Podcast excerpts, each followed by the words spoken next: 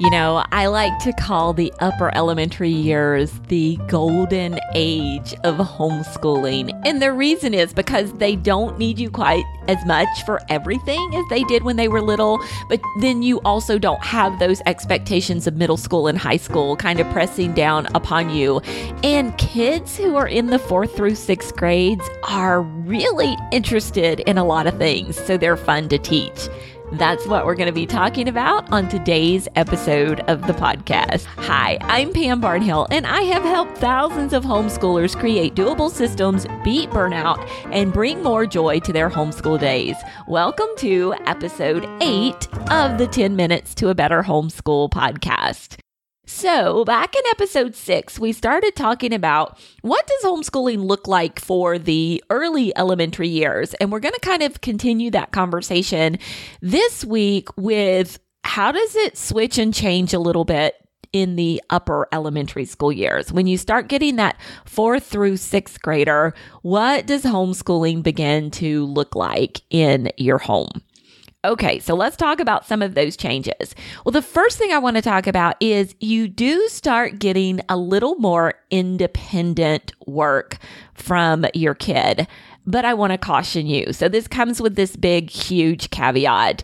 Um, sometimes we think, oh, they're in fifth grade now. We can just like turn over everything to them and they're going to do it and it's all going to be great and wonderful. And yeah, no, you're in for a rude awakening if that's how you think it's going to happen. Every once in a while, there is this rare child that can do that. But for the most part, we are still going to have to be present and right there with our kids for much of their school day, even when they are uh, still this age.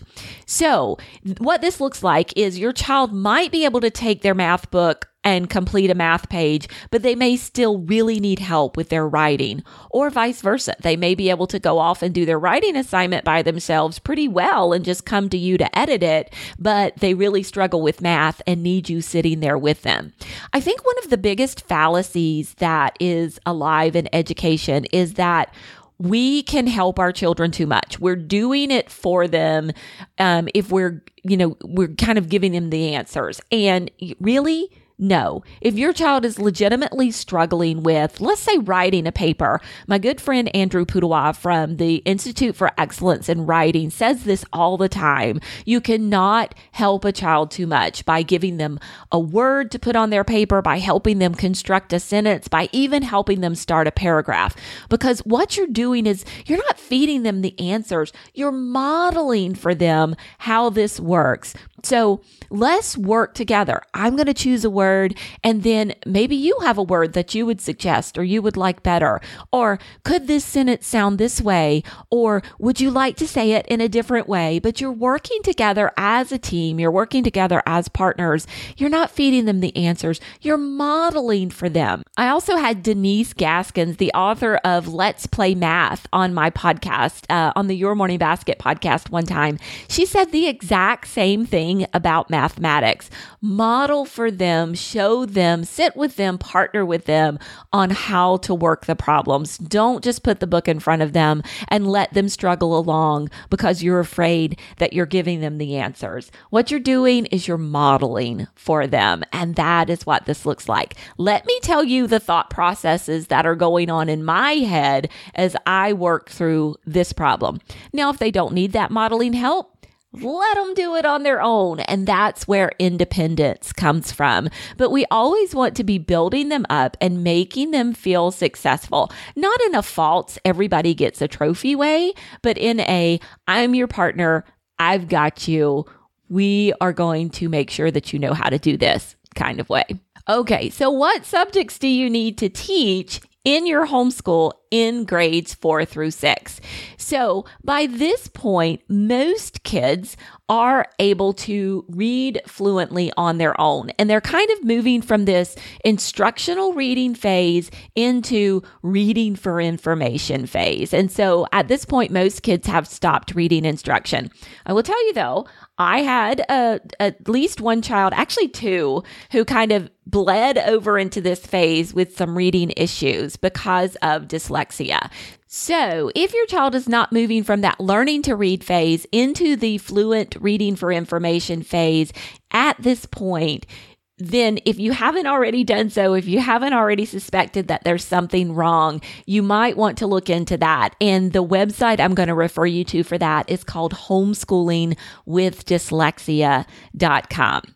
But for the most part, reading instruction is done.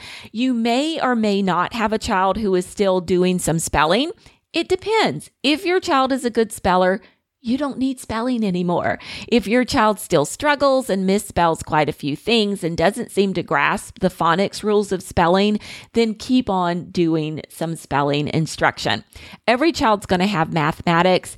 This is where it gets a little more difficult. The mathematical processes as you move into something like a long division, there's a lot of them. So this is the point where I would really, really encourage you to make sure that your child has memorized their math facts. It's going to make that upper level math so much easier. This is also the point where if you have a child who's struggling with math, you may not complete the whole math page in a day. There is nothing more daunting to a child who is staring down an entire page of long division problems, and this is their math assignment for today. I know this not because this is how my children necessarily felt. I know this because this is how I felt when I was in fifth grade that was a long time ago, and that memory is still with me. So, what I do for kids at this stage is I say, I'm going to set the timer for 30, 35 minutes. That's how long you're going to work on math today. If you get the whole page done, great. If you don't, you know what? We're calling it good enough. We're going to open the book tomorrow and finish the math page then.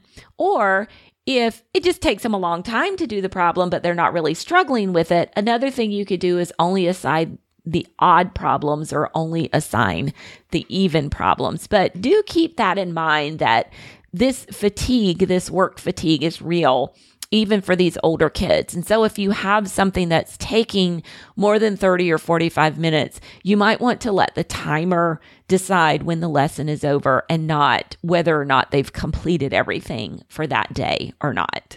Okay, so other than those basic skills, this is the time to start adding in some simple grammar and definitely some composition for these school age kids. And our favorite place to get programs for both of those things is IEW, the Institute for Excellence in Writing. They have some wonderful writing programs that really help the mom or dad learn how to teach writing to the kids.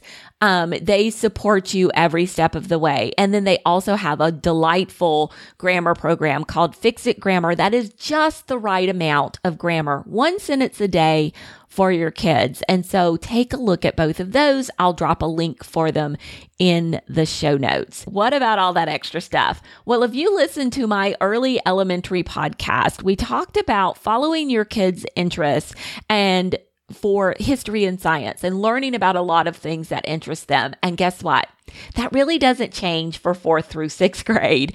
Keep following those interests. Look at different unit studies. Look at different things that they like to read. Um, find a science program that really appeals to them and is very hand on, hands on.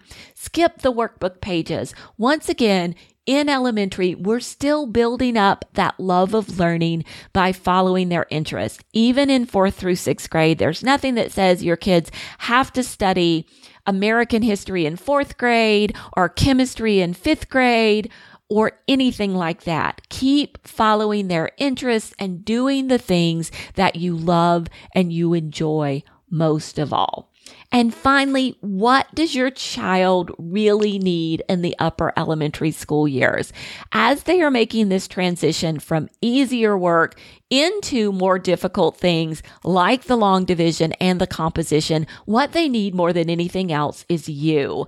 You need to work on building those relationships, storing up some good relationship currency in that relationship bank as they move into puberty and start dealing with all of these changes in their mind and body. You want to have that currency build up. So really, really, really focus on relationships and love of learning in those upper elementary school years as you hone in on perfecting some of those important skills like mathematics, uh, the computation there, and like um, writing and composition and, and reading for information and all of those um, all of those skills that really just need to be shored up as they head into the middle school and high school years. So bank that relationship currency now and enjoy being with your kids and get these skills in order. So that's upper elementary. Now, I will be back next week with another interview episode of the podcast,